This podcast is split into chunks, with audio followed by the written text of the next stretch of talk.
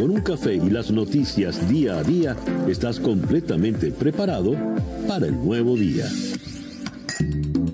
Día a día con César Miguel Rondón. A través de la 107.1 FM si estás en Miami. Y desde cualquier parte del mundo en todas nuestras plataformas digitales. Muy buenos días.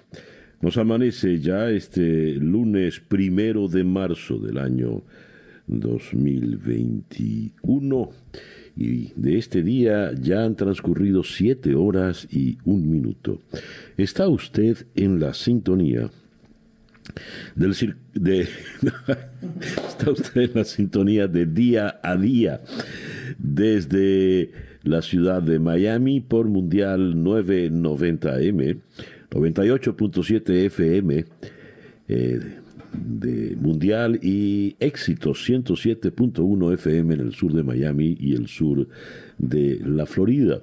Día a día es una, una producción de Flor Alicia Anzola para En Conexión Web con Laura Rodríguez en la producción general, Robert Villazán en la producción informativa, Jesús Carreño en la edición y montaje, José Jordán en los controles, con las presentaciones musicales de Manuel Sáez y Moisés Levy y ante el micrófono, quien tiene el gusto de hablarles, César Miguel Rondón. Día a día desde Miami para el mundo es presentado por South Day Toyota y South Kia Miami, los dealers donde nos aseguramos de que salgas feliz y satisfecho. Ya son las 7 y 2 minutos de la mañana. Calendario lunar. Estamos iniciando el tercer mes del año, el mes de marzo, que eh, para los romanos era el comienzo del año, eh, el mes de Marte, el, dios de la guerra, de la virilidad, el dios eh, rojo, en fin. Pues es un mes sin duda importante, además es el mes de la primavera, aunque esta suele retrasarse. Lo cierto es que en el calendario astrológico nos dicen que para el día de hoy tenemos a la luna menguando en Libra, menguando aunque sigue inmensa y radiante allá afuera. La luna de Libra es una luna muy auspiciosa porque es la luna del equilibrio, de la paz y de la armonía.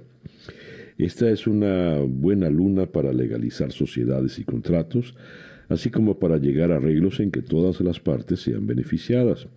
Las negociaciones se logran con buenos arreglos y de forma amistosa. Es también una luna propicia para el arte, la belleza. Hablando de belleza, usted se puede, mi querida amiga, someter a un régimen de belleza. ¿Cómo irá a quedar de, hermosa, no?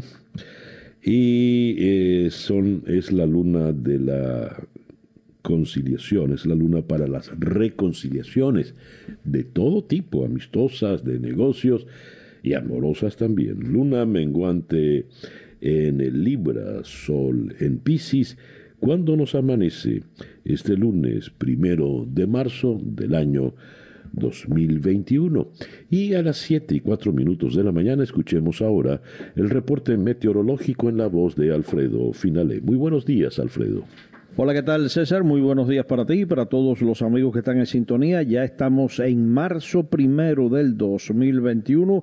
Estamos iniciando una semana que promete muy poca lluvia sobre nuestra área, por lo menos buena parte de la semana con cielos parcialmente nublados y prácticamente sin precipitaciones. Afortunadamente, llegado el fin de semana, vamos a tener un poco más de humedad y eso estaría incrementando el potencial de precipitaciones precipitaciones en nuestra zona. Por el momento, hoy un día tal cual te comentaba, parcialmente nublado, sin lluvias, vientos del sureste, y es que las altas presiones se mantienen sobre el Atlántico, dominan el tiempo sobre nuestra zona, también sobre el este-sureste de la nación. Hoy otro día con temperaturas máximas quedando entre 83 a 86 grados Fahrenheit. Estos vientos del sureste van a estar alcanzando en el mar de 10 a 15 nudos, olas de 2 a 3 pies de altura, la bahía moderadamente movida. Alto se mantiene el riesgo de resacas en zonas del litoral atlántico y seguimos transitando por la fase lunar de luna llena. Yo soy Alfredo Finale y les deseo a todos muy buenos días. Muchísimas gracias, Alfredo. Alfredo Finales, el meteorólogo de nuestra emisora hermana Actualidad 1040 AM en la ciudad de Miami. Las noticias de hoy en Estados Unidos. El Washington Post ilustra su primera página con la fotografía de un joven de escasos 21 años, eh, novato en el Congreso, es representante, eh, por un accidente de tránsito quedó eh, paralítico y avanza por el medio de la calle en su silla de ruedas hacia el Capitolio para hacer su debut. Él es, dicen acá, una nueva generación, pero el mismo guion. es un muchacho ultraconservador, cristiano, y habla de su relación con Dios, sobre todo después del accidente. En otra noticia, quizá la, que destacan como la más importante para el día, mientras el Senado eh, se apresta a tomar eh, los puntos más espinosos del paquete de 1.9 billones de dólares, el paquete de auxilio del presidente Biden, la administración del presidente ha encontrado un sorpresivo aliado, nada menos que la Reserva eh, Federal. Prominentes economistas, eh, legisladores republicanos y analistas de mercado habían eh, sonado las alarmas por los riesgos que despertaba, levantaba un gasto, un gasto de estas dimensiones en la economía. El paquete legislativo que pasó por la Cámara de Representantes el día sábado podría significar un eh, impulso importante a la economía en tiempos de la pandemia. Esto está incluyendo 1.400 dólares en cheques de estímulo, el estimado de que la hora, el salario mínimo esté a 15 dólares por hora y cientos de eh, billones de dólares para escuelas, ciudades, municipalidades y la respuesta a la pandemia. Eh, Jerome Powell, el líder de la Reserva Federal, eh, se ha sumado pues al, paquete. ha hecho ha aireado sus preocupaciones, pero dijo que el mercado laboral eh, tiene un largo camino para sanar antes de que las, eh, los temores por el paquete sean justificados, es decir, en otras palabras, hay que tomar acción. esto con relación al, al tema político-económico. También destaca el Washington Post en su primera página que Trump descarta la formación de un tercer partido, esto en su discurso del día de ayer en la Florida. Esto en la primera página de The Washington Post. En la primera de The New York Times, si bien la eh, fotografía de primera página nos muestra a un grupo de manifestantes en Myanmar que cargan a un hombre herido de bala en una pierna. Eh, las manifestaciones fueron violentas, por lo menos 18 muertos en la represión de la dictadura de Myanmar contra los manifestantes. Eh, si bien esta es la fotografía que se lleva buen espacio a la primera página, las, ah, la noticia fundamental es del estado de Nueva York. Eh, tiene que ver con todos los señalamientos y acusaciones que se le hacen al gobernador eh, Andrew Cuomo, muy molesto por sectores de ambos partidos que han empezado a, atacarlo y ahora tenemos la acusación, el señalamiento puntual de el arrastre sexual. Comencemos con eh, Donald Trump. Donald Trump está de regreso. Puede que decida ganarles por tercera vez, dijo ayer en un acto de la Conferencia de Acción Política Conservadora CPAC, según sus siglas en inglés. Eh, ya me extrañan, dijo Jocoso eh, al comienzo, haciendo estallar a la audiencia en el gran evento. En realidad, como saben, acaban de perder la Casa Blanca, pero es una de esas cosas. Pero quién sabe, quién sabe, incluso puedo decir vencerlos por tercera, decidir vencerlos por tercera vez. Eh, así asomó su posibilidad de ser candidato en el 2024. No importa cuánto el establishment de Washington y los poderosos intereses especiales quieran silenciarnos, que no quede ninguna duda, saldremos victoriosos y Estados Unidos será más fuerte que nunca. Eh, lo más importante es que dejó entrever que no va a formar un tercer partido, de manera tal de que se mantiene dentro del Partido Republicano y allí logrará eh, liderar, evidentemente. Eh, dice Andrew Cuomo, en medio del embrollo en el que está metido, eh, ha pedido asignar al gobernador de Nueva York una investigación independiente sobre acusaciones de que acosó sexualmente a por lo menos dos mujeres que trabajaban para él. Cuomo solicitó a la fiscal general del Estado y a la principal jueza de apelaciones designar conjuntamente a un abogado que se encargue de la pesquisa. No estaba claro si la propuesta cumpliría con las condiciones exigidas por los líderes legislativos y otros importantes demócratas que atacaron el plan inicial de Cuomo de designar a una jueza federal retirada para revisar su conducta laboral. Panel de Estados Unidos respalda la vacuna de Johnson Johnson contra el COVID. Un panel asesor en Estados Unidos respaldó la nueva vacuna de una sola dosis de Johnson Johnson contra el COVID, la tercera opción para reforzar la campaña nacional contra la pandemia de eh, coronavirus. Asesores de los CDC votaron abrumadoramente a favor de recomendar la vacuna para adultos de 18 años o más un día antes. La Administración de Alimentos, la FDA, autorizó su uso de emergencia. Eh, tenemos que se han logrado récords importantes en el, en el proceso de, de, vacunación. Según Axios, eh, por ejemplo, en el día de ayer, solo ayer, 2.4 millones de vacunas se inocularon, eh, solo en el día eh, domingo. En menos de dos, hace menos de dos semanas, el 5% de los norteamericanos estaban vacunados con Moderna o Pfizer. El averaje eh, de vacunaciones diarias eh, se ha subido ahora a 1.7 millones, una rata que se ha mantenido, una tasa que se ha mantenido bastante estable. Y el doctor Fauci, que por cierto fue muy criticado por Trump en su alocución en Florida, dijo que es muy probable que eh, se comience a vacunar a los niños ya eh, en el próximo año, en el 2022.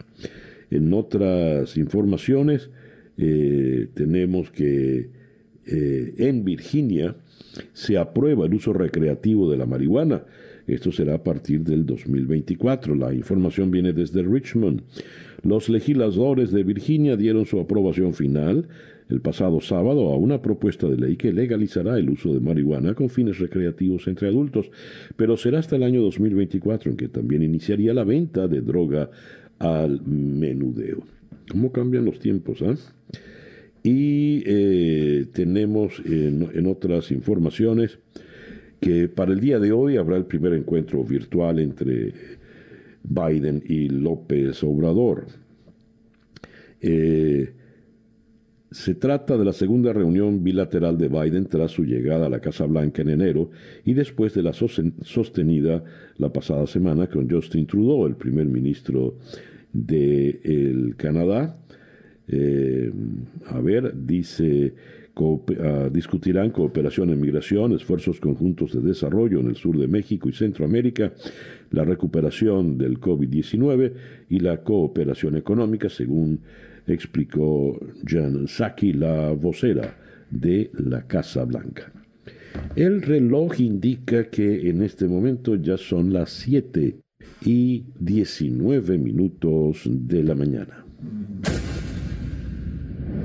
Estas son las noticias de Venezuela. Y aquí unas declaraciones del general en jefe Padrino López. Venezuela denunciará ante la Organización de Naciones Unidas los intentos de Colombia por atacar las capacidades defensivas del país. Eh, dice, enfatizó sobre el tema que desde la nación neogranadina violan la soberanía venezolana. Allí sí nos van a encontrar y no sé hasta dónde podamos llegar.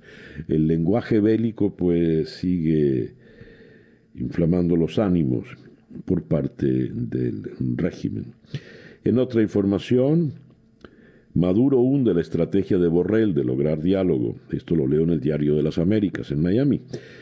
Eh, la dictadura venezolana ha propinado el segundo desplante grave en menos de un mes que recibe el alto representante para la política exterior europea, Josep Borrell, después de la humillación a la que fue sometido por el régimen de Vladimir Putin en Moscú. Lo que tienen en común lo sucedido con el régimen chavista que ha ordenado la expulsión de la embajadora de la Unión Europea Isabel Brillante y lo que pasó en la capital rusa, donde además de la declaración de tres diplomáticos europeos como personas no gratas mientras Borrell estaba en la capital rusa, es que en los dos casos el jefe de la diplomacia europea ha intentado primero aplicar a toda costa una política de apaciguamiento. Eh, Jorge Arriaza citó a representantes de misiones diplomáticas de España, Francia, Países Bajos y Alemania para notificarles que no dudaría en expulsarlos también del país si reincidían en sus críticas al régimen de Nicolás Maduro. Y eh, tenemos que la señora eh, Arancha González Laya, la ministra de Exteriores eh, de España, que está en Colombia, le responde a Maduro, pido el mismo respeto que ofrezco. La ministra de Asuntos Exteriores llegó a Colombia en visita oficial. A finales de la semana pasada estuvo en Cúcuta, principal paso fronterizo con Venezuela, para conocer la realidad de los migrantes que salen del país para escapar de la crisis. Eh, dice la señora eh, González Laya, yo no tengo absolutamente ninguna interpretación que hacer sobre las declaraciones de Madura. Yo lo único que pido es el mismo respeto que ofrezco, ni más ni menos. González Laya, que llegó a Colombia en visita oficial el pasado jueves, estuvo en Cúcuta. Maduro, le, que había ordenado la expulsión de la embajadora europea la semana pasada, dijo, vamos a revisar a fondo toda la relación con España a todo nivel, ya basta de agresiones, dijo Maduro en un discurso la semana pasada. Sin embargo, la ministra quitó hierro a esos comentarios y defendió su visita a Cúcuta como algo normal dentro de su viaje a Colombia para ver programas de cooperación para los migrantes financiados eh, desde España. Eh, tenemos en otras informaciones, acá leo en crónica.1, otro femicidio, esta vez en Caracas. Ayer domingo en la madrugada, María José López, de 23 años, murió de varias cuchilladas que le había proporcionado su novio Edison Pereira. El hecho violento ocurrió luego de una fuerte discusión en el apartamento del hombre, según se informó. La vivienda está ubicada en el edificio Bamir, en la avenida Mónaco de la California Norte. Tenemos, por otra parte, que la Asamblea Nacional, que fue elegida en el 2015, denuncia que el diputado Gilberto Sojo eh, sigue secuestrado por las FAES. Eh, Sojo fue secuestrado el jueves 25 de febrero. Hasta la fecha no se sabe eh, para nada de su situación. El reloj nos indica que en este momento son las 7 y 23 minutos de la mañana. Escuchas día a día con César Miguel Rondón. Bien, eh, nuestra agenda para el día de hoy eh, tenemos acá lunes primero de marzo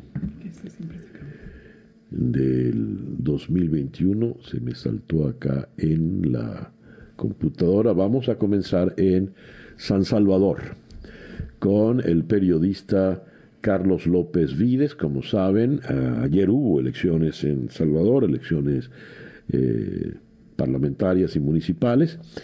La nota que recibimos en el programa nos dice El Salvador vivió una fiesta cívica en la que la población tuvo oportunidad de escoger a sus gobernantes municipales y legislativos por los próximos tres años. El 51% del padrón electoral acudió a votar. No había mayor sorpresa en las elecciones, habida cuenta que el partido de Bukele se estimaba que iba a arrasar. De San Salvador vamos a ir a la ciudad de Madrid para conversar con el eh, abogado especialista en Derecho Internacional y Relaciones Internacionales, eh, Mariano de Alba. Con él vamos a tocar lo que recién comentábamos eh, del impasse entre el gobierno español y el venezolano, la visita de la ministra de Exteriores González Laya a Colombia irrita a Maduro. De un lado de la frontera, la ministra Arancha González Laya reconocía la enorme generosidad de Colombia para dar acogida a 1.700.000 migrantes venezolanos. Del otro lado, Maduro, eh, quien es el que encabeza el régimen que ha provocado precisamente la migración, calificaba esa visita enmarcada en la cooperación internacional como una agresión y ha ordenado revisar todas las relaciones con España. Abordaremos este tema, pues, con Mariano de Alba. De la ciudad de Madrid mm, vendremos a la ciudad de Miami para conversar con eh, Robert eh, eh, McCulley. Él es analista político del Partido Republicano. Con él abordaremos la intervención pública de Trump después de su silencio a la salida de la Casa Blanca y la promesa de que no va a formar un tercer partido, es decir, se va a concentrar en la lucha política dentro del Partido Republicano. De la ciudad de Miami iremos a la ciudad de Pekín para conversar con el periodista Lucas de la Cal. No van tanto para hablar de China como para hablar de la situación en la vecina Myanmar. La represión en Birmania deja al menos 18 muertos en el día más sangriento. Al menos 18 manifestantes fallecieron y 30 resultaron heridos ayer en Birmania por la represión de la policía y el ejército en las protestas contra la junta militar, según datos de Naciones Unidas. China, eh, por otra parte, aprueba la tercera vacuna contra el coronavirus. De la ciudad de Pekín eh, iremos a la ciudad de Washington para conversar con eh, Enrique Perret Edgar. Él es internacionalista mexicano y con él vamos a abordar el encuentro virtual, la conversación virtual que tendrán el presidente Biden y el presidente López Obrador. Y de Washington iremos a Caracas para conversar con el destacado historiador venezolano Tomás Estraca el instituto forma público el décimo ejemplar de democratización centrado en la representación política en Venezuela con la participación precisamente del el historiador Estraca. Con él vamos a abordar, pues, desde una perspectiva histórica, la situación actual política, social y económica de Venezuela. Esa, pues, nuestra agenda para el día de hoy. Son las 7 y 39 minutos de la mañana acá en el día a día.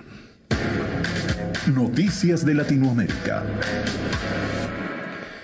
Comenzamos en El Salvador. El Tribunal Supremo Electoral de El Salvador brindó una conferencia de prensa para actualizar el procesamiento y divulgación de resultados electorales preliminares. La magistrada Dora Esmeralda Martínez de Barahona explicó que el sistema diseñado para el conteo de votos funciona y que algunos incidentes presentados fueron resueltos mediante acuerdos del organismo colegiado. De igual forma, se destacó que el tema de la pandemia por el COVID no ha sido motivo para que las personas eh, eh, no fueran a sufragar. Eh, habían computado al momento de su declaración 51% de votantes el partido Nuevas Ideas, que impulsa el presidente Nayib Bukele celebraba su victoria en redes sociales a pesar de que el ente electoral salvadoreño eh, no había dado todavía una definitiva. Eh, y tenemos que el Tribunal Supremo Electoral de El Salvador abrió un proceso administrativo contra el presidente Bukele tras una conferencia de prensa en plena jornada electoral en la que pidió a los salvadoreños votar para llevar a cabo la operación remate contra sus opositores. Hablando de elecciones en el Ecuador, el candidato presidencial Yacu Pérez del movimiento indígena Pachacutic insistió en sus sospechas de un supuesto fraude electoral al conocer que tras un recuento mínimo de sufragios sobre 31 actas de escrutinio obtendría 612 votos más que en el cómputo inicial. Aunque la cifra de votos es exigua para la cuenta global, eh, Pérez aseguró que podría superar al conservador Guillermo Lazo y pasar a la segunda vuelta el 11 de abril si el Consejo Nacional Electoral llegara a aceptar el recuento de las más de 20.000 actas de escrutinio en las que sospecha que fue perjudicado. En Bolivia, las campañas electorales no han dado tregua a seis días de las elecciones subnacionales que se proponen sintonizar con los electores indecisos o inclinar la balanza a su favor en medio de inhabilitaciones y procesos judiciales contra algunos candidatos. Las plazas de los barrios fueron el principal punto de difusión de los partidos políticos en los que se han apostado militantes que enseñan las banderas y reparten panfletos, unos rutinariamente, mientras que otros más entusiastas recurrieron a trompetas o tambores e hicieron pequeños regalos como desinfectantes con alcohol, lapiceros o chocolates.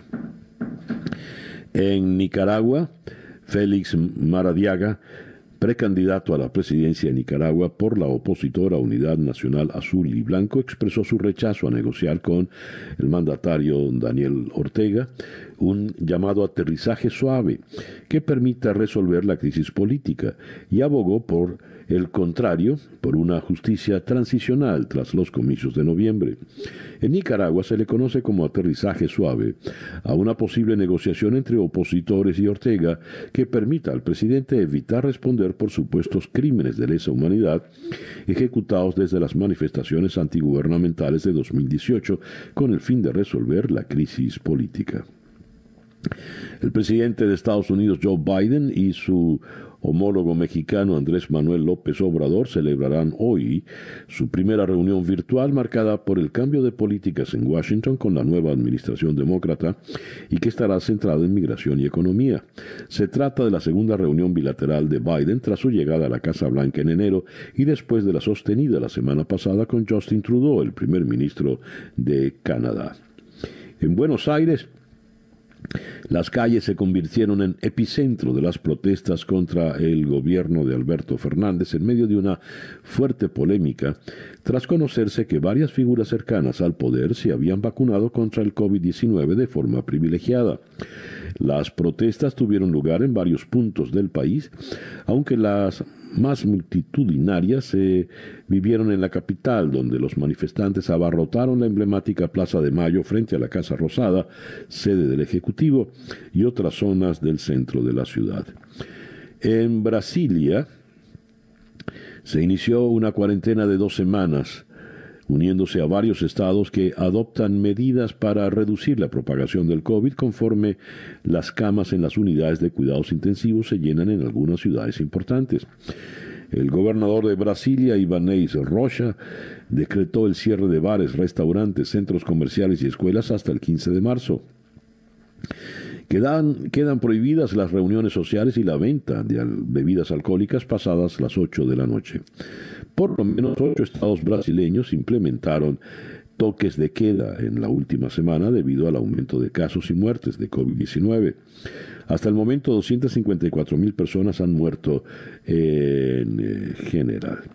Y la información mm, de última hora que nos llega de El Salvador, Bukele está liderando eh, los comicios, apunta a tener mayoría parlamentaria. Esto no es eh, en absoluto ninguna sorpresa porque eso era lo que se esperaba según las proyecciones preelectorales. El reloj indica que son las 7 y 45 minutos de la mañana en día a día. La información del mundo día a día. Comenzamos en España. El Partido Popular no renovará eh, el Poder Judicial si Sánchez no sacrifica a Podemos.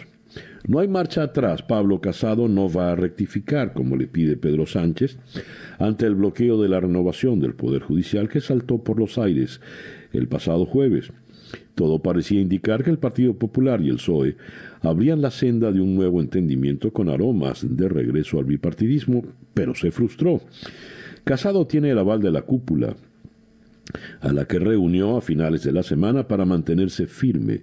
Según fuentes de su dirección, no pactará a los jueces si Sánchez no sacrifica a Unidas Podemos del acuerdo, aunque eso implique que el Consejo General del Poder Judicial se perpetúe con el mandato caducado. Los populares creen que Sánchez y Pablo Iglesias utilizan el pacto de los jueces para reforzar su coalición, tocada por otros frentes, mientras ellos mismos temen dar una ventaja a Vox en su propia pelea por la derecha. Siguiendo en España, Sindicatos de policías nacionales, autonómicos y locales han mostrado su condena, repulsa e indignación con los repetidos actos violentos registrados en Barcelona, donde anoche un grupo de radicales quemó una furgoneta de la Guardia Urbana con un agente en su interior. Se trata de uno de los altercados más graves sucedidos desde que se convocan manifestaciones en rechazo al encarcelamiento del rapero Pablo Hasél que acaban en disturbios. En este sentido, el sindicato de agentes de policía local SAPOL ha anunciado que se personará como acusación contra el grupo responsable de quemar la furgoneta. Mientras los políticos se esconden, nosotros haremos lo necesario para que todo el peso de la justicia caiga sobre los responsables, dijo el sindicato. En Rusia, el líder opositor Alexei Navalny, condenado a cumplir una pena de cárcel por un antiguo caso de fraude y lavado de dinero, se encuentra en una institución penitenciaria de la región rusa de Vladimir, a unos 200 kilómetros al este de Moscú, según informó el secretario ejecutivo del Patronato Social de Presos, Alexei Melnikov. Tengo la información totalmente fidedigna de que Navalny llegó a la región de Vladimir para cumplir su sentencia dijo eh, Melnikov. El Vaticano, expertos en enfermedades infecciosas, expresaron su preocupación por el próximo viaje del Papa Francisco a Irak, dado el brusco aumento de los casos de coronavirus en el país, su frágil sistema de salud y que probablemente sea inevitable que los iraquíes formen multitudes para verle. Nadie quiere decirle a Francisco que cancele sus planes y el gobierno de Irak tiene todo el interés en mostrar su relativa estabilidad, recibiendo por primera vez a un papa en el lugar de nacimiento de Abraham. El viaje entre el 5 y el 8 de marzo dará un necesitado apoyo moral a los asediados cristianos iraquíes, además de avanzar en los esfuerzos del Papa por tender puentes con el mundo islámico. Francia. El director general de salud, Jérôme Salomón, ha pedido a toda la población que haga un esfuerzo adicional porque todavía está a tiempo de evitar un nuevo confinamiento, después de que el primer ministro del país, Jean Castex, recomendara a una veintena de departamentos del país que endurecieran sus restricciones ante la propagación de nuevas variantes del coronavirus. La mayor preocupación del experto sanitario reside en la propagación de las variantes más contagiosas. Eh, por lo menos 15 africanos se ahogaron cuando su embarcación se hundió en el mar Mediterráneo frente a Libia, según informó una vocera de Naciones Unidas en el segundo incidente de su tipo en poco más de una semana. Safa Shechli vocera de la Organización Internacional de Migración, informó que la endeble balsa con 100 personas a bordo sobró poco después de zarpar de la ciudad libia de Zawiya. Y eh, yendo a Myanmar, al menos 18 personas murieron y otras 30 resultaron heridas tras la violenta represión de la policía y el ejército contra las protestas prodemocráticas en Birmania, según las cifras adelantadas por Naciones Unidas. Ayer, domingo, fue la jornada más sangrienta desde el inicio de las manifestaciones contra el golpe de Estado de la Junta Militar que derrocó al gobierno de Aung San Suu Kyi el primero de febrero. Y en Hong Kong siguen menguando las libertades políticas, mayores eh, hasta ahora que en, eh, libertades políticas mayores que hasta ahora en el resto de China. Por organizar las elecciones primarias al bando demócrata, 47 políticos de la antigua colonia británica han sido acusados de subversión bajo la Ley de Seguridad Nacional impuesta en verano por el autoritario régimen de Pekín. Eh, leo acá que eh,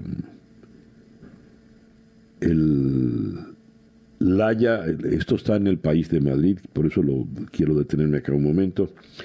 La información viene desde Bogotá. La diplomacia española evita el enfrentamiento con el régimen venezolano de Nicolás Maduro, quien calificó de agresión la visita de la ministra de Exteriores Arancha González Laya a la ciudad fronteriza de Cúcuta, en Colombia. Vamos a revisar a fondo toda la relación con España, dijo Maduro. Laya explicó ayer que visitó proyectos financiados por la cooperación española. El mismo, respeto que yo predico es el respeto que yo exijo, dijo la ministra de España. Bien, el reloj indica que en este momento ya son las eh, 7 y 52 minutos de la mañana acá en día a día. Día a día. Comenzamos nuestra ronda de entrevistas en San Salvador, donde está en la línea telefónica Carlos López Vides, editor de Noticias Nacionales en el diario de hoy en El Salvador. Carlos, muy buenos días, gracias por atendernos. Buenos días, César Miguel, un saludo a tu audiencia y un saludo grande desde acá, desde San Salvador. A ver, cuando comienza ya el día lunes, la nueva semana, ¿qué nos puedes decir de los resultados electorales de ayer? Bueno, eh, queda claro que la nueva fuerza política se ha consolidado como Nuevas Ideas, el partido Nuevas Ideas, que es el partido oficialista del presidente Nayib Bukele. Ha ganado de una manera contundente, no solamente a nivel de los consejos municipales, en prácticamente casi todo el territorio. Son raras las excepciones donde hay alguna alcaldía que la ganó otro partido. Y me parece también muy relevante el hecho de, cómo va a dominar la próxima Asamblea Legislativa, ya que al menos en un, digamos, primer eh, atisbo de lo que vamos a ver en la, en la próxima Asamblea 2021-2024, eh, Nuevas Ideas tendría alrededor de 56 diputados de los 84 que conforman nuestro Congreso en El Salvador. Así que claramente, pues Nuevas Ideas va a ser y va a tener el control eh, político en el país en los años venideros. A ver, ¿esto qué significa? Porque ya el presidente Bukele le conocemos pues un, un talante, no quiero decir autoritario, pero sí de fuerza y ya y todos recordamos su irrupción en el Parlamento salvadoreño. Pero ahora con este apoyo masivo, eh, ¿qué esperan ustedes de Bukele en El Salvador? Bueno, eh, digamos que en ciertos sectores hay bastante preocupación, justamente por lo que menciona eh, César Miguel, que tiene que ver con el talante autoritario en su manera de gobernar en muchísimos aspectos. Eh, por ejemplo, la manera en la que directamente se salta las leyes, eh, por ejemplo, la manera en la que ayer mismo eh, prácticamente salió a pedir el voto para su partido, a pesar de que había silencio electoral, a pesar de que eso va en contra de lo que establece el código electoral. Si bien él nunca mencionó las palabras voten por nuevas ideas, pues sí pidió directamente que se votara en contra y llamó al, pueblo salvadoreño a votar en contra de los partidos Arena y FMLN, que son los que han estado en el gobierno en los últimos 40 años, y les pidió justamente eso, ejercer en boca de urna, en la urna, pues un voto de castigo contra las administraciones anteriores que obviamente pues también le funcionaba a él para obtener mayores eh, resultados en las, en las elecciones. Eh, entonces, esto preocupa mucho. También preocupa la parte en la que este gobierno lamentablemente no ha sido transparente en el manejo de los fondos. Eh, la emergencia por el COVID-19 vino también a proveerle de un elemento, digamos, de urgencia con el que con esa excusa comenzó a tomar varias decisiones rápidas pero no ha rendido cuenta de una manera completa, total y transparente para nosotros conocer cómo está administrando fondos públicos realmente este gobierno. Mm. Eh, y ahora, al tener una asamblea que podría haberle generado un contrapeso en ese control, pero la va a tener básicamente también bajo, bajo su mando, podemos decir, esto preocupa muchísimo porque incluso durante la campaña, eh, eh, la propuesta, muchas de las propuestas eran vota por la N de, Najib y uno veía otros candidatos que ni siquiera salía su nombre en la propaganda, sino que era vota por Najib, vota por los diputados que van a trabajar con y para el presidente. Entonces, eh, preocupa bastante, la verdad, ese, ese, panorama, César Miguel. Por lo visto, no hay quien le haga sombra entonces al presidente Bukele es muy difícil. Eh, recordemos que también las presidenciales ya se dibujan en el, panorama, ¿verdad? Este, eh, en 2024. Eh, en este momento no saldría algún candidato o algún personaje que le pudiera hacer algún contrapeso político.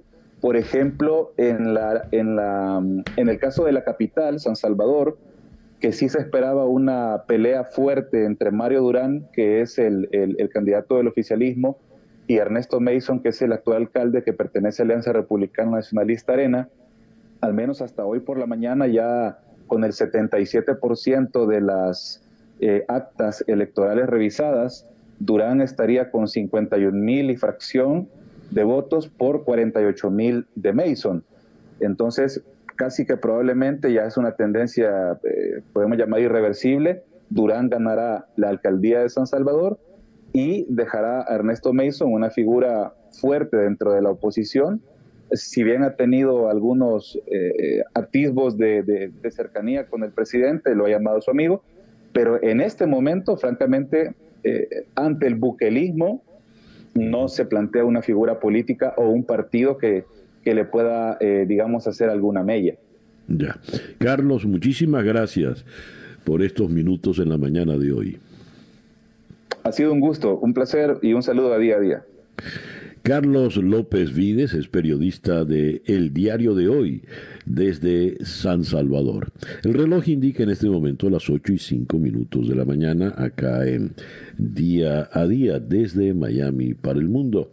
Vamos entonces ahora a la ciudad de Madrid donde en la línea telefónica Está Mariano de Alba, abogado especialista en Derecho Internacional y Relaciones Internacionales. Mariano, muy buenos días, gracias por atendernos. Muy buenas tardes para ti allá al otro lado del océano. Buenos días, César, muchas gracias por la invitación. Leo la primera página del País de Madrid en la mañana de hoy, donde aparece eh, la siguiente nota desde Bogotá.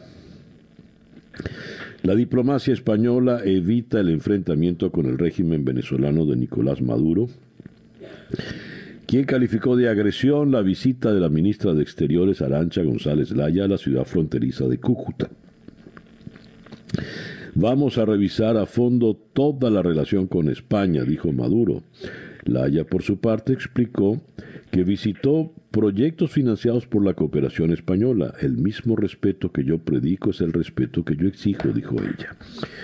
¿Por qué eh, se ha irritado tanto Maduro por esta visita a Cúcuta, Mariano?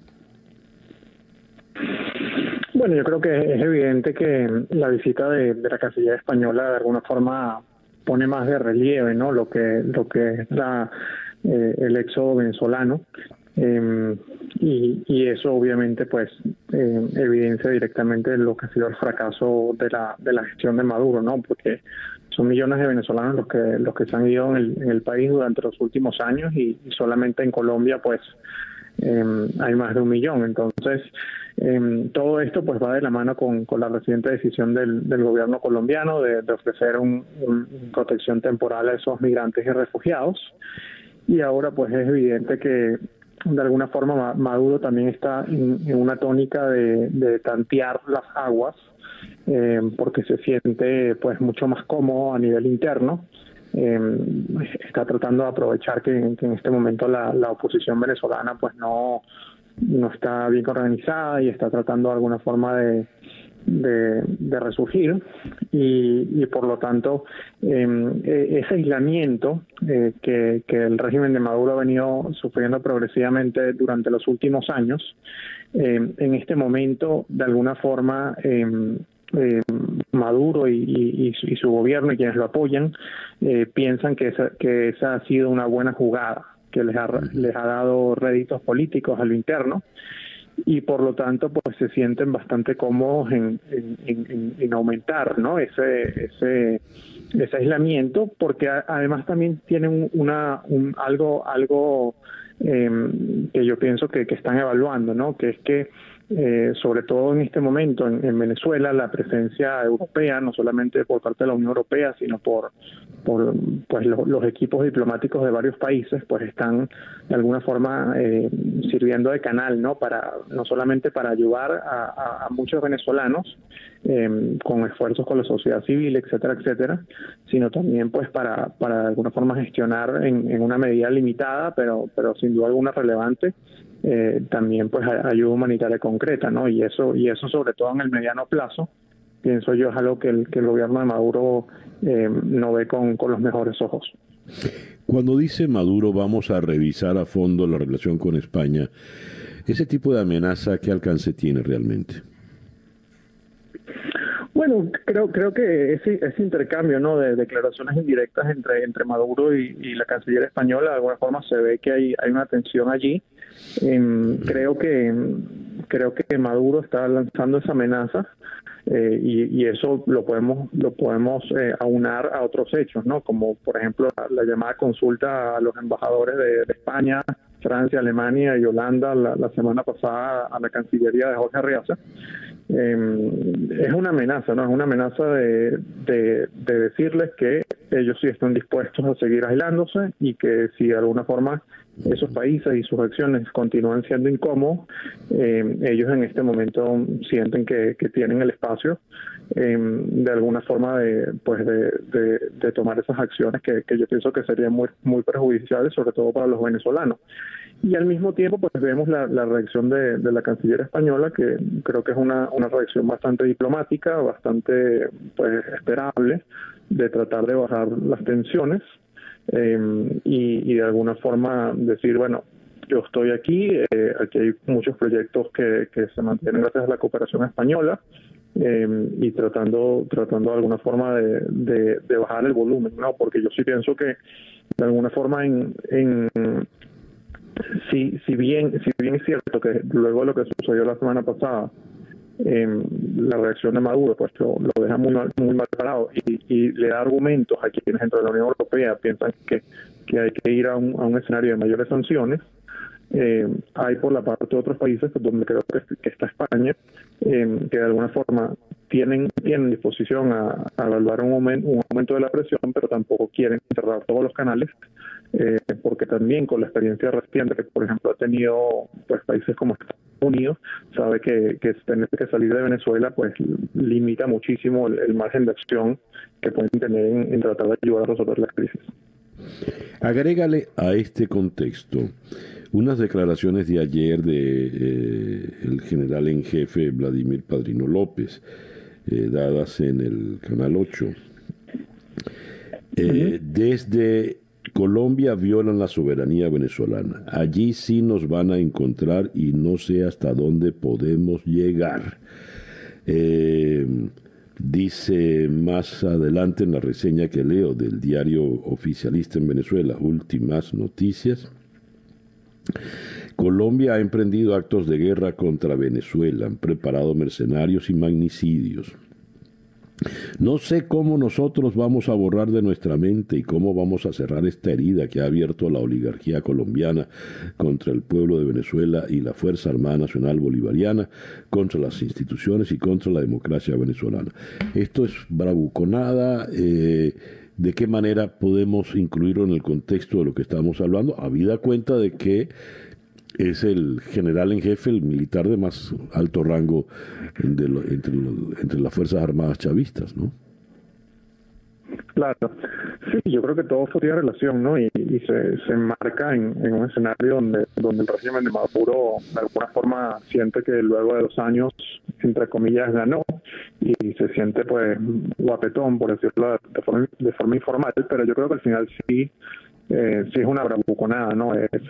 está más en el, en el campo de, la amenaza al final vacía, pero, pero eh, ciertamente eh, sí hay que reconocer que son, son declaraciones potencialmente peligrosas, ¿no? Porque, pues, la, como todos sabemos, la frontera entre Venezuela y Colombia eh, es muy porosa, puede, puede darse algún tipo de confusión, los canales de comunicación entre, entre ambos gobiernos no son los mejores.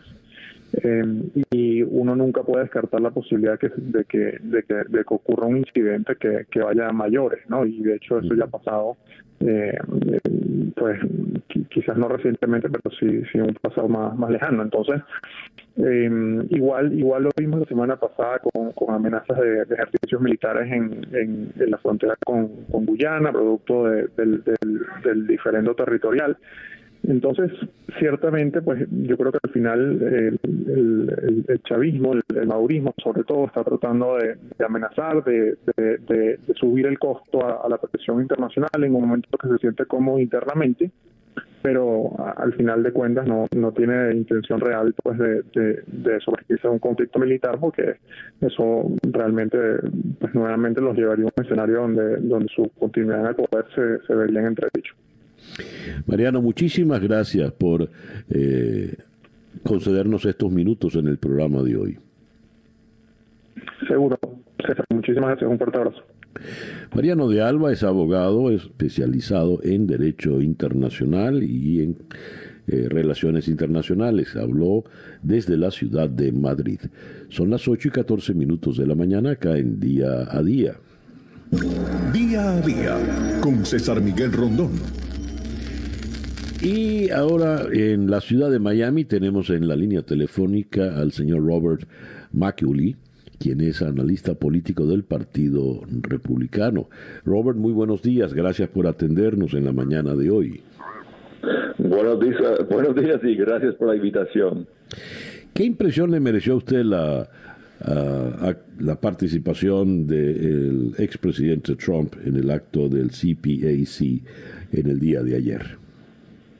Ayer Donald Trump hizo algo inédito, es un hombre inédito, o sea, un presidente que salió de la Casa Blanca denunciando su eh, sucesor menos de un mes después. Pero bueno, Donald Trump le gusta ser centro de la atención, quiere mantener su influencia en el partido, en el país, quizás ser candidato en cuatro años, pero se portó de una manera mucho más tranquila, eh, su discurso tenía lo usual de exageraciones y disparates, pero no tanto.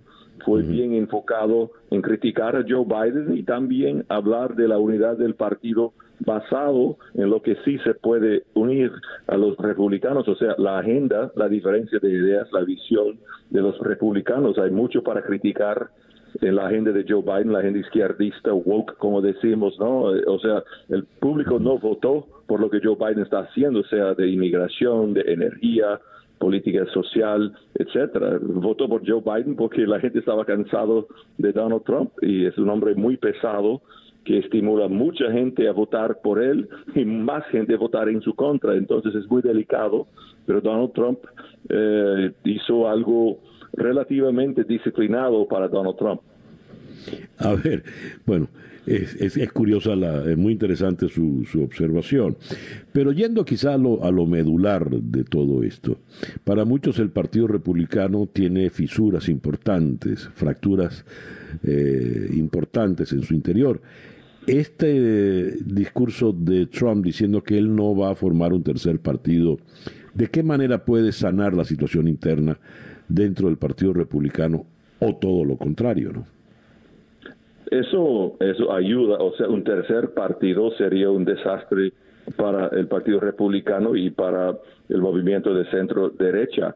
Entonces, ahora Donald Trump ha confirmado que va a hacer sus, él va a participar políticamente dentro del partido y la fisura, el, conflicto es más un conflicto respecto a personalidad y estilo eh, en vez de discordia respecto a la agenda. O sea, la gente que realmente fue exitosa Ah, para Donald Trump como presidente antes de la pandemia, esa agenda mayormente tiene apoyo de los republicanos. Yo soy un republicano tradicional, no me gusta Donald Trump como persona para nada, pero reconozco que tenía bastante éxito en, lo fundamental en este país. Y si hay gente más responsable, gente más decente presentando y abogando por esa agenda, eh, hay muchos eh, posibles candidatos y líderes que podrían explicar al público por qué su agenda es mucho mejor que esta agenda izquierdista de Joe Biden y los progresistas. Entonces, eh, dentro del partido se puede unir con esta agenda. El problema es que Donald Trump es muy egoísta, le gusta ser centro de atención y,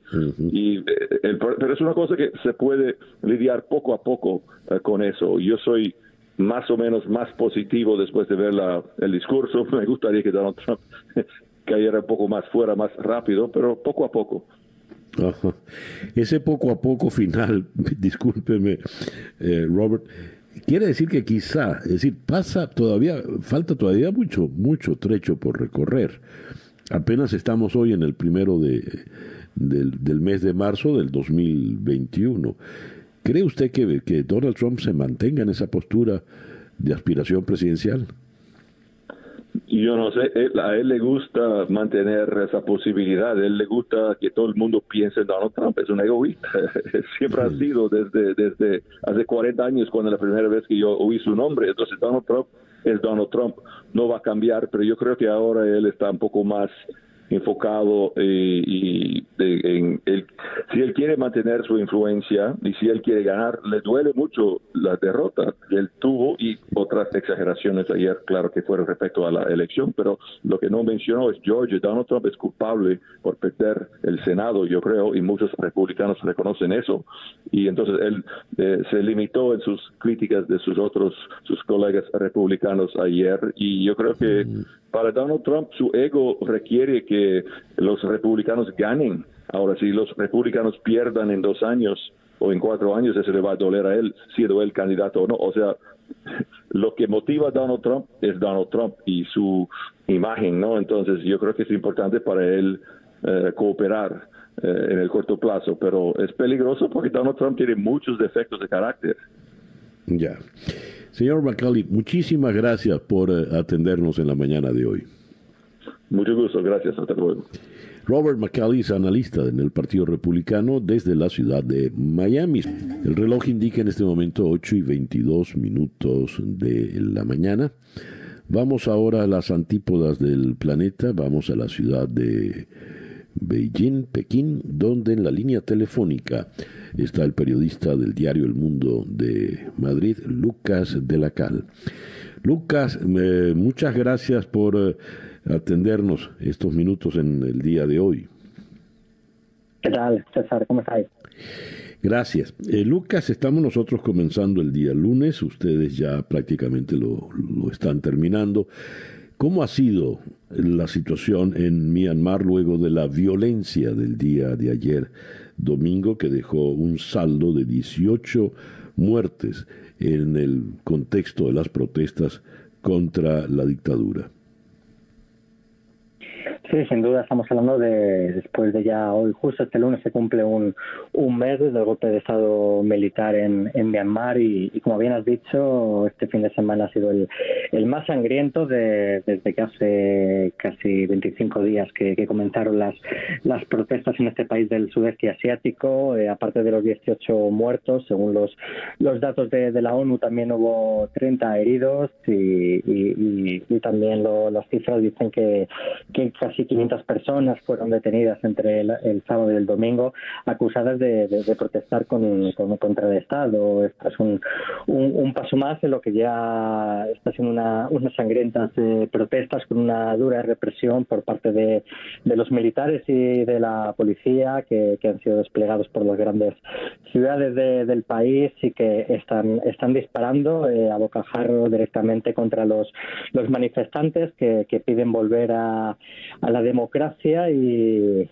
pinta y pinta bastante mal la cosa, bastante fea porque ayer hubo 18 muertos, eh, llevan más de una veintena en total eh, los eh, manifestantes siguen saliendo a diario a la calle, sobre todo los fines de semana, el domingo concretamente están convocadas eh, las grandes manifestaciones y a los tanto a los militares como la policía no le está temblando el, pulso en apretar el gatillo, en disparar directamente varios de los fallecidos. ayer, según le documentaron varios activistas y, trabajadores de, de, ONG sobre el terreno, de, avisaban de, de que se habían disparado directamente a la a la cabeza. Entonces eh, pinta, pinta bastante mal y veremos los siguientes movimientos internacionales que hay. ¿Qué puede ocurrir ahora, Lucas? Porque cuando se desata una represión de esa envergadura tan, tan cruel, donde se dispara a matar definitivamente, lo que pretende la dictadura es que la gente se, se amedrente, tenga miedo y no salga más a protestar. Pero si la gente eh, está tan eh, firme en, su disgusto contra la dictadura, seguramente podrá volver a las calles. ¿Qué puede ocurrir? ¿Qué, qué expectativas se tienen para esta semana que recién arranca hoy?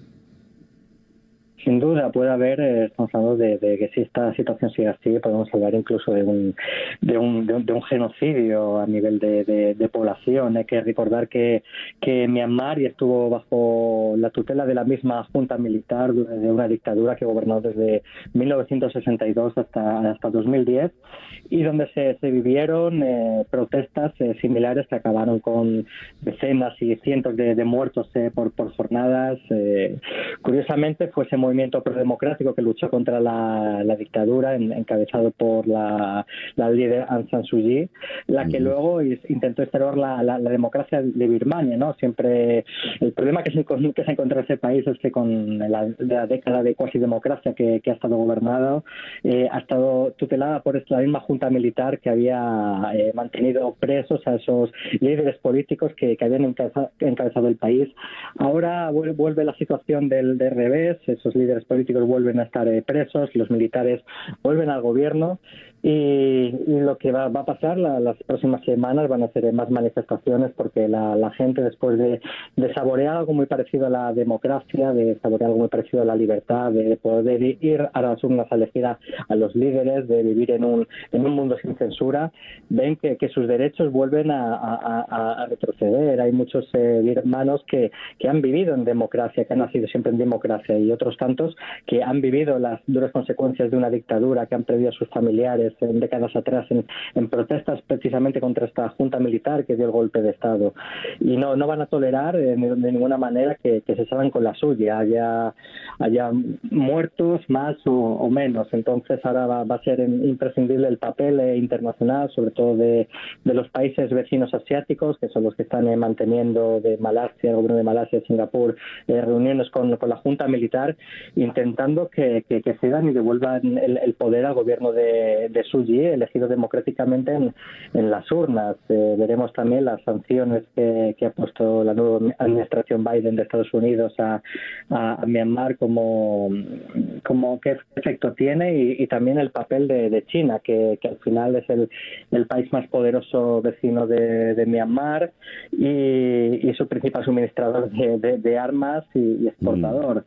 Mm. Veremos también, eh, China por ahora no, no, no, no se ha querido inmiscuir eh, mucho en el tema, mantiene una distancia bastante prudente eh, respecto a otros países de, la ONU. China no ni siquiera se refiere a lo sucedido en Myanmar como un golpe militar. Entonces va a ser muy importante los eh, movimientos de, las potencias internacionales y, ver cómo se desencadena todo, pero desde mi experiencia con, con estos conflictos armados tiene, tiene mala pinta. Ay. Una última pregunta, Lucas. Eh, ¿Alguna novedad sobre la señora Aung San Suu Kyi?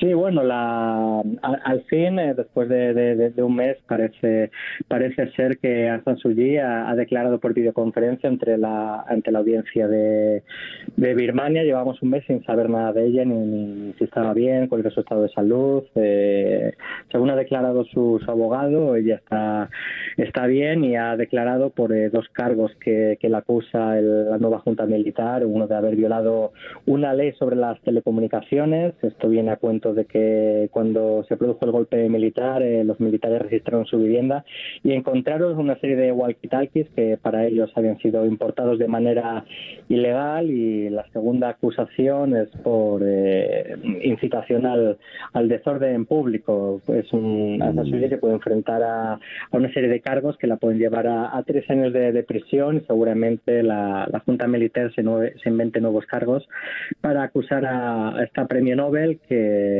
que, cuya reputación internacional está por los suelos desde que dirigió un gobierno en total connivencia con una junta militar que asesinó y, persiguió a las minorías étnicas del país. Ya. Lucas, muchísimas gracias por atendernos en el día de hoy. Muchas gracias a vosotros. Cuidaros mucho. Gracias. Lucas de la Cal es el corresponsal del diario El Mundo de Madrid en Asia Pacífico. Nos habló desde la ciudad de Pekín. Bien, el reloj indica en este momento las 8 y 37 minutos de la mañana. Vamos a hablar de alguna manera de México igual, porque en, en la línea telefónica desde la ciudad de Washington está Enrique Perret Ejar internacionalista, experto en las relaciones entre México y Estados Unidos. Enrique, muy buenos días. Gracias por atendernos. Buenos días, César. Al contrario, por tu espacio y tu auditorio.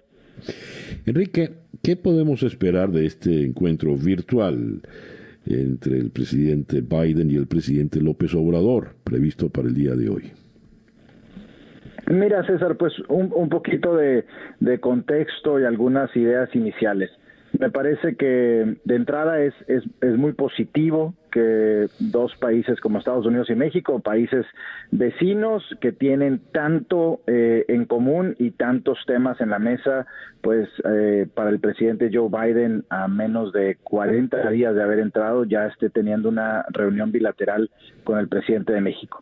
Eh, el segundo tema es que así lo tuvo también la semana pasada con el primer ministro Justin Trudeau, de reunión pues que todos vimos que salió bastante bien, anunciaron un roadmap para la recuperación económica entre Estados Unidos y Canadá, cadenas productivas, economía, etcétera. Entonces, por de entrada me parece una nota positiva muy institucional, César, hay que decirlo, eh, vaya el cambio de estrategia, digamos, de la presidencia de Donald Trump hacia la presidencia de Biden es mucho más institucional. La semana pasada el secretario de Estado Anthony Blinken se reunió primero con el canciller mexicano, con la secretaria de Economía de México, establecieron ciertas, ciertas líneas de trabajo y en eso se va a basar la reunión del día de hoy a las 12 horas Ciudad de México, una hora de la tarde de acá de los Estados Unidos en el este.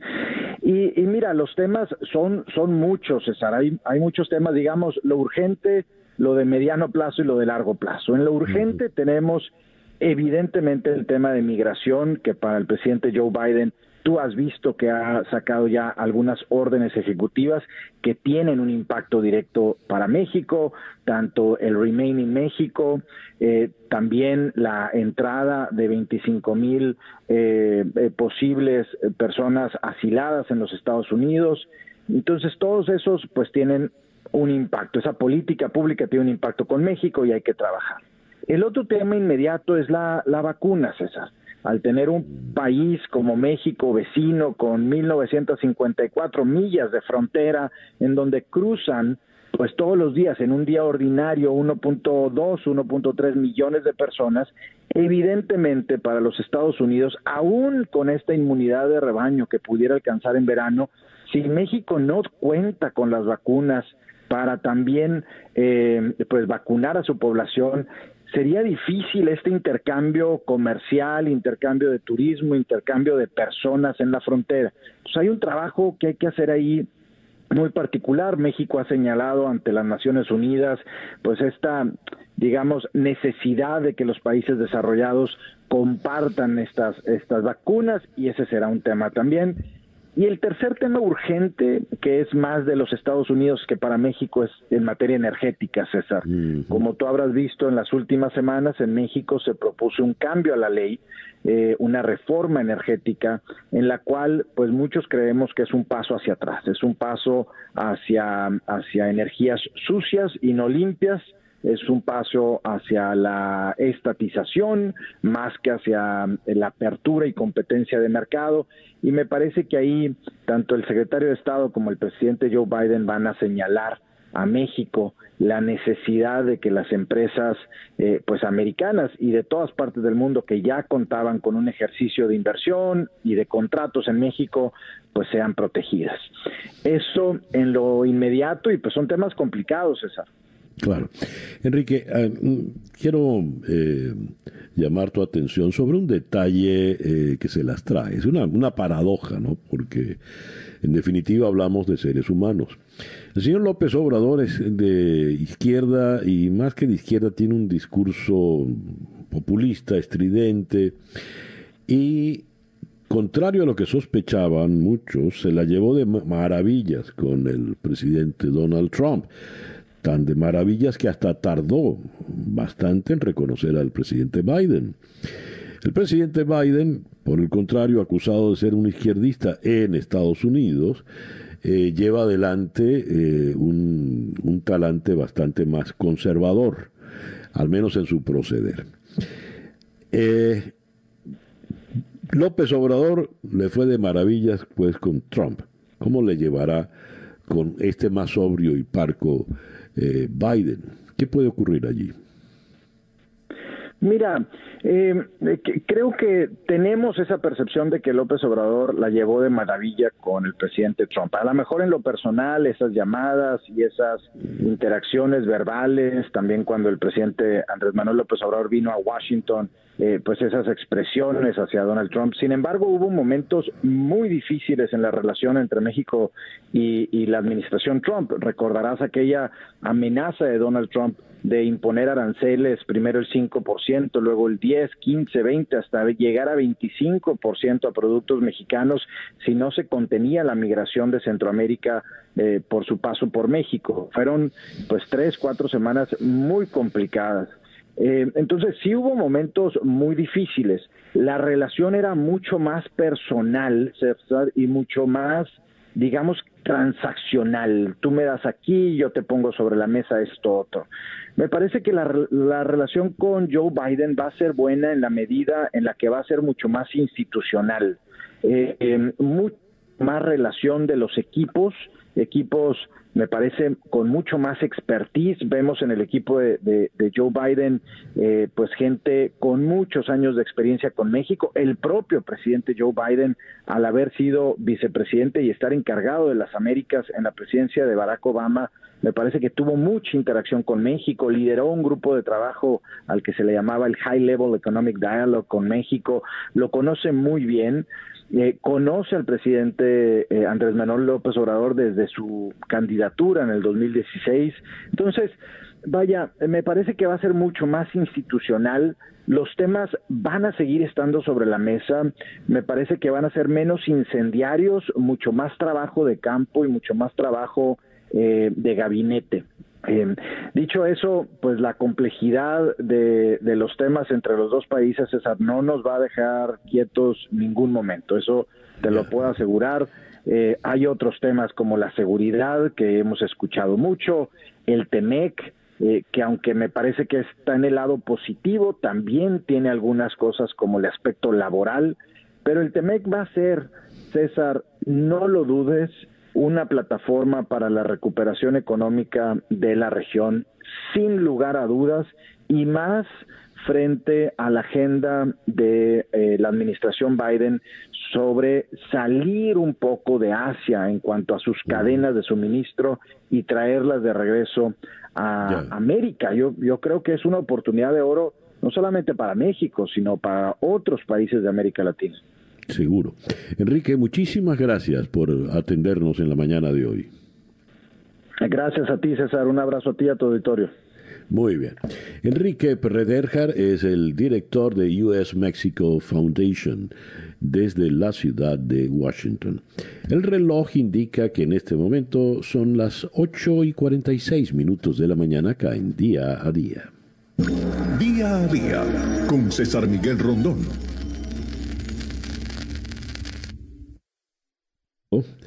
Eh, por la, el Instituto Forma el, volumen Democratización, febrero del 2021. 21.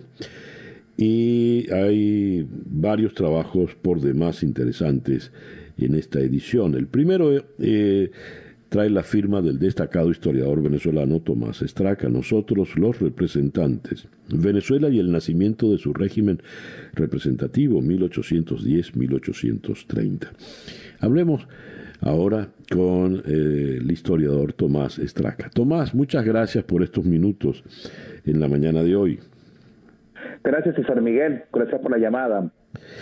Venezuela como Estado nació de una crisis de representatividad.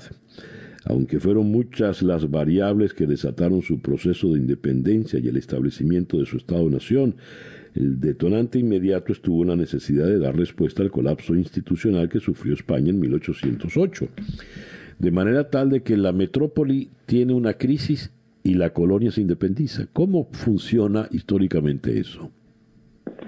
Sí, César, mira, este, en términos generales vamos a plantearlo de esta manera.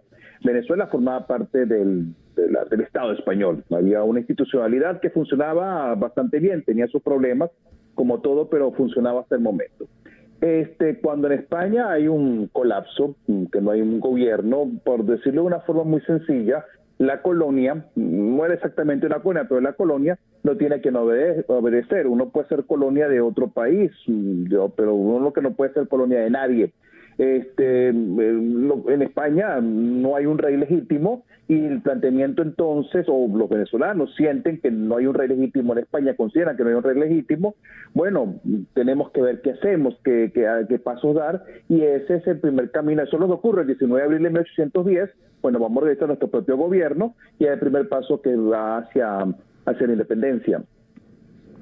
Es un hecho absolutamente civil eh, llevado adelante por civiles, eh, consolidado por civiles. ¿Por qué después pasa, sí, ¿por después pasamos a ser un, un país absolutamente militarista? Bueno, mira, eh, eh, en gran medida esto se, eh, se explica, no, pero no voy a decir que en gran medida se explica con el artículo, pues es muy pretencioso. Este, bueno, buena parte del artículo se dedica a, explicar esto, aunque no es el objetivo inicial que uno se traza. Este, hay un problema de, de, legitimidad. ¿Cuál es el gobierno legítimo? Si el que está, ¿cuál gobierno es el que en efecto nos representa a nosotros? Ya en la tradición española, en la época colonial, hay una idea de representatividad, no es la moderna, pero sí estaba muy claro que el que estaba gobernando en Madrid estaba como representante nuestro y había que jurarle una lealtad y es por medio de esa jura que él nos representaba, representaba al pueblo. Si ahora en Madrid no hay un rey que al que la gente considera considera legítimo, está José Bonaparte, el que pone que pone, que pone José Bonaparte. Hay este, una resistencia en España que finalmente termina en Cádiz. Hay dos gobiernos en España. Venezuela decide, bueno, Caracas decide mm, formar una junta, las otras ciudades forman una junta y después hacen un congreso, etcétera. Sin embargo, este, no todo el mundo queda convencido de la misma lectura. Es decir, yo estoy haciendo la lectura o estoy expresando la lectura que tenía Juan Germán Rocio, que, que después va a representar Miranda, o que representa este, bueno, el resultado es que a la hora de varias de, de, ponerse de acuerdo entre cuál es el auténtico representante y cuál es lo legítimo, no hay esa facilidad y lo que ocurre cuando no hay política y no hay acuerdo es la guerra. Este, bueno, nada, eso fue lo que pasó. Ahí lo digo más adelante del trabajo. Entre 1810 y 11 hacemos esto, luego tenemos casi cinco o seis dictaduras seguidas que al mismo tiempo, ya en ese mismo momento. Muy bien, quisiera ahora saltar en el tiempo, con tu permiso, Tomás. Me llamó la atención tu frase. Cuando uno es colonia, uno es colonia de alguien, de alguna nación, pero no se puede ser colonia de nadie. Pues después de eh, la independencia de Venezuela como colonia del reino español, de la colonia española, la Venezuela actual, según insisten muchos, es colonia de una metrópoli que queda más cerca, que queda en la isla de Cuba, concretamente en la ciudad de La Habana. ¿Se puede establecer algún paralelo de cómo Venezuela 200 años después volvió a ser colonia? Y eh, según el, y, eh, y según el libro de, del seudónimo Diego G. Maldonado, La invasión consentida, con el consentimiento de los venezolanos. Es que hay una, es, es complicado, no es exactamente la misma situación, habría que verlo de una manera, de una manera, este, con, con, una manera más amplia. Lo primero es que gustenos que no, el orden que había antes, en 1810, era un orden que tenía una legitimidad dentro de su lógica, dentro de la lógica de aquel momento. Es decir, que la lógica del siglo XVIII, siglo XVII, no sea la que nos funcione a nosotros, no significa que, no, que eso en su momento no tenía un sentido de legitimidad. Tanto así que uno se da cuenta cómo lo que ocurre en, durante los primeros mm, años los primeros meses de la independencia es puntillosamente cuidado para mantener las formas y mantener la legitimidad. Este, la, la, situación actual no es una carece de legalidad y legitimidad, es una relación bastante más mm, bastante más difusa en la cual lo que se ve más que una relación estrictamente digamos colonial es la alianza de dos gobiernos en, en la cual un sector pudiera tener o, o habría razones para tener dudas de que los intereses de uno de esos gobiernos aliados sean propiamente suyos y no sean los intereses del otro. O sea, funciona, funciona, funciona de esa manera. Que un gobierno sea impuesto por el otro o que haya una relación así de, subordinación directamente colonial no es tan así, es una, es una, es una alianza mucho más instrumental no obstante lo cual, eso habría que estudiarlo con, más cuidado um, sus últimas consecuencias. Muy bien. Tomás, muchas gracias por eh, darnos estos minutos en la mañana de hoy. Gracias a ti, César. Tomás Estraca, destacado historiador venezolano, eh, forma parte de los destacados autores en la revista Democratización, editada por el Instituto Forma. Nosotros los representantes, Venezuela y el nacimiento de su régimen representativo, 1810-1830. a lo largo de la semana conversaremos con otros autores eh, porque han presentado temas por demás interesantes. El reloj indica que en este momento ya son las 8 y 54 minutos de la mañana en día a día. Llegamos a ustedes a través de Mundial 990 AM y 98.7 FM en Miami y éxito 107.1 FM en el sur de la Florida en nuestro canal en YouTube en Conexión Web. Día a día llegó a ustedes presentado por South Day Toyota y South Kia Miami, los dealers, los dealers, perdón, donde nos aseguramos que salgas con tu auto feliz y satisfecho. Día a día es una producción de Flor Alicia Anzola para En Conexión Web con Laura Rodríguez en la producción general, Robert Villazán en la producción informativa, Jesús Carreño en la edición y montaje, José Jordán en los controles y ante el micrófono, quien tuvo el gusto de hablarles, César Miguel Rondón.